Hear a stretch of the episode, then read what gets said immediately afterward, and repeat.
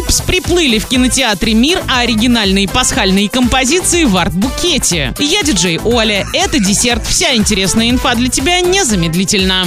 Правильный чек. Чек-ин. Сегодня в кинотеатре «Мир» смотри мульт «Упс, приплыли» для лиц старше 6 лет. От великого потопа зверей спас ковчег, но спустя полгода скитания они готовы сбежать с него куда угодно. Нервы на пределе. Хищники готовы забыть про запреты и заглядываются на травоядных. Единственное спасение — найти райский остров. Там простор и полно еды. Но даже если он совсем близко, будут ли рады местные такому количеству гостей? Заказ билетов 340606 или на сайте orinkino.ru. Лайк.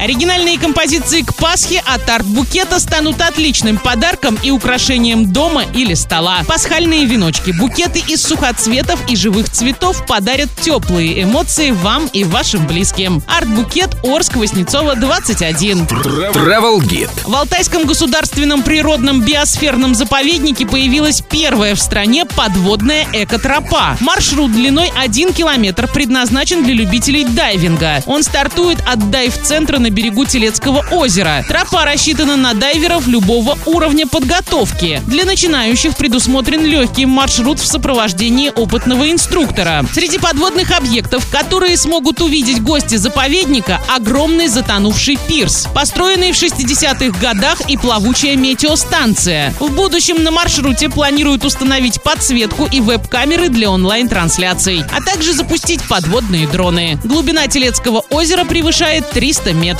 На этом все с новой порцией десерта специально для тебя. Буду уже очень скоро.